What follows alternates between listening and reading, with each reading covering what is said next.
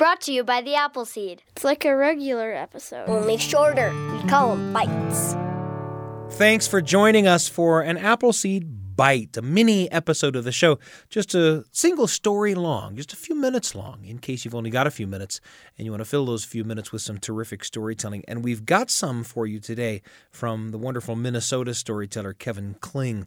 We want to remind you that uh, we bring you a few of these Appleseed Bites each week in preparation for our Thursday full hour long episode drop. And this Thursday, please join us. We're doing something special.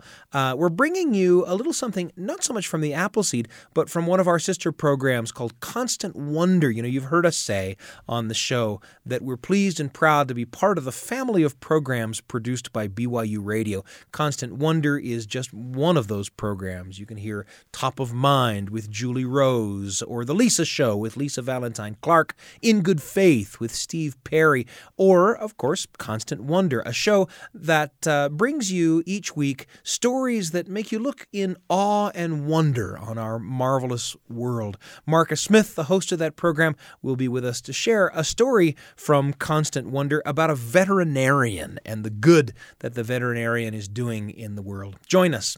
In the meantime, I'm pleased to be joined in the studio by one of our producers, Heather Bigley. Heather, thanks for joining me. Hello. Kevin Kling uh, from Minnesota, the wonderful storyteller from Minnesota. Tell us what we're going to hear. This is a story called The Lake and it's not a story. Uh, it's an exercise in reverence. Yeah. In my opinion. Yeah, I, I think that's a really great way to describe it. You know, sometimes we we associate potent feelings, have important experience memories associated with a place. And this is essentially an essay about a place like that for, Yeah. in Kevin's life, Yeah. right? And uh, as you listen to the story, you might want to think about mm, maybe some of those kinds of places in your life. Uh, the story again is called The Lake. Kevin Kling is the teller. Happy to bring it to you here on the Appleseed. There are places, natural environments in this world that give each of us solace an ocean, a mountain, a desert, a landscape that speaks somewhere deep within ourselves. The shoreline of a Minnesota lake is that place for me. My blood pressure drops, regrets of the past and anxieties of the future seem to melt away into insignificance. I become acutely aware of the sounds the lapping water, a bee flying past, the wind rustling in the trees, a chainsaw across the lake, the feel of the sun on my face. The name Minnesota translates from the Dakota to sky tinted waters, and that's how it feels. It's that place between sky and earth, one reflected in the other, a place of reflection. Now, how our lakes were formed is open to debate. Scientists seem to think that they were created thousands of years ago as a great sheet of ice receded north, gouging the surface and filling the holes with melting glacier. The Anishinaabe, the first nation of this country, have a flood story with their hero, Wanabuju. And then there are folks, mostly chambers of commerce, that maintain the lakes are the footprints created by Babe the Blue Ox, companion of the great lumberjack Paul Bunyan. And no matter what the other 15 states claim, we really are the home of Paul Bunyan. However, they were formed, our license plates say we are the land of 10,000 lakes, but in reality, we're closer to 15,000. I generally tell people if you start walking in any direction and you're soaking wet within three miles, you're probably in Minnesota. We have more shoreline and more boats registered than any other state in the Union. And even though we're located thousands of miles from the nearest ocean, we do have Lake Superior, Gitche Gumee, the largest of the Great Lakes. Superior alone contains one tenth of the world's fresh water supply, and we didn't even find its depth until 15 years after we'd walked on the moon. I grew up on a small lake. We fished for bullheads in the hot summer, swam off the end of the dock, played king of the mountain on the raft further out, and every winter the lake would freeze before the first snow, and a kid named Pat Gilligan was always the first one on the ice. When the ice held pat, we could play hockey and broomball. And sometimes we'd tie the corners of bed sheets to our wrists and ankles and skate into the wind to the other side of the lake, unfurl the sheet, and become human ice boats. It was exhilarating. My brother still lives on that lake, in the same house. He hardly goes on vacation. He never leaves the state. He always says, Yeah, if I was to go somewhere, it would be here. Yep. When we were older, our lakes were further from home. Dad took us north to the Boundary Waters canoe area. We'd load up the station wagon with supplies, a canoe on the roof, and park overnight in front of a bait store that had a sign that said, Our minnows are guaranteed to catch fish or die trying. We'd sit in the canoe and paddle all day, and if you were thirsty, just dip your cup in the lake. And my dad would say, Hey, boys, I wonder how they got all these big rocks up here. And then I would wonder too. There were frogs and turtles and birds and muskrats, mink, raccoons, great blue herons, wolves howling at night. One morning, we saw a moose and her two calves in our campsite. My dad poked his head out of the tent, pointed at a calf, and said, Well, boys, there's a face only a mother could love. My dad was never more at peace than on those lakes.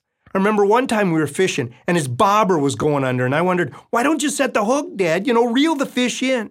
And then I noticed at the end of his fishing pole was a yellow butterfly, and Dad would rather lose that fish than disturb that butterfly. At night, we'd see the northern lights. Every night, a shooting star. The heavens open up, and you could feel the spirits of the past the first people, the voyagers, the French trappers. When we were old enough to drive, my brother and I chipped in together and we got a car with a boat hitch. First, we had a sailboat until we snapped the mast on Lake Minnetonka. Then we got a speedboat, a 1965 Chris Craft. My brother still has that boat. Now it's called an antique, but back then it was a boat. But more than that, in our minds, it was a way to meet girls, the sirens of Lake Minnetonka, mermaids, Aphrodites on the half shell. We felt the way to a woman's heart was by performing never before seen water skiing stunts. The mating ritual of a teenage Minnesota boy is as exotic as anything you'll see on the Discovery Channel. If love thrives in audacity, then Lake Minnetonka in July is Cupid's headquarters. I live near a lake now in Minneapolis and those years of adventure are long behind me. Okay, every once in a while I still go ice fishing. I don't fish outside anymore, freezing like I used to. Now I'll rent an ice fishing shack or go in one with a friend. I like ice fishing. We used to call it sitting around practicing for when we got old. Now we call it sitting around. A couple of winters ago, I was on a lake in northern Minnesota Lake Mille Lacs, and it was probably 10 degrees below zero. And I didn't have a shelter, so I, mean, I was freezing, but catching crappies, so I couldn't quit. Out of nowhere, a dozen cars pull onto the lake. They circle me and stop. Tables come out, chairs, stoves, food, a stereo. It was a family reunion. They set up a volleyball net and played croquet right there on the lake. One of their portable shacks was a sauna, and they heated it up, cut a hole in the ice with a chainsaw, and all of a sudden, a heavy set man, bright red with steam coming off his back, comes running out of the sauna, jumps in the hole in the ice, lets out a whoop, climbs out, and runs back in the shack. They invited me over, and I had one of the best afternoons of my life. A biology teacher once told me I was like Lake Mille Lacs, not very deep, and I went on forever. The lake is still where I bring my big questions. I'll cast them out like fishing. It's not always about catching something. When my dad passed away, I rented a houseboat, and a mist was rolling across the mirrored surface of the lake. I listened to a Twins game, remembering my dad. Sitting on the lake at sunset, it was like glass, reflecting the reds and the yellows. A loon called, and I heard it, and I'm transported to that place that corresponds somewhere deep within myself, with my dad, my family. And in the solemnity of the moment, I'm reminded of our short time on this plane and that these lakes had names long before we knew them. I dive down through the reflection, through the layers of cold, to the unseen, the secrets, the treasures, to the solace of the depths. And then I'm back to myself, back to the surface where sky reflects into water. If the lake is seen and the wind is unseen, I ride the waves. Kevin Kling with a piece called The Lake. And I'm sitting here listening to it, not only with you, but with one of our producers, Heather Bigley. Heather, when you introduced this story, what you said about it is that it's not a story, Right. right? yes. Uh, because he spends so much time informing us about different aspects of the lake, Yeah. you know, the history of it, how the native people felt about it, how it figured into his own life um, and different events in his own life. And there's not sort of this, you know, middle, you know, beginning, middle, end. Uh, climax, right? Sure, What yeah. Aristotle would call a story. Yeah. uh, so, uh, in my mind, it took me to places that have meant that much for me. Sure. And I grew up in Maryland on the Chesapeake Bay. And that makes it sound like I had access to the Chesapeake Bay. But, um, you know, Maryland was founded by white settlers, I think, in 1654. yeah. And uh, long before I came along, all of the um, access to the bay was taken by people who had the money to do that, Sure. right? Yeah. And so um, on the weekends, my sister and I would drive around once we had an, a license, and we would try to find a way to get to the bay. like, is there a way that I, this you know, a working class kid in a 25 year old car could could get to the beach.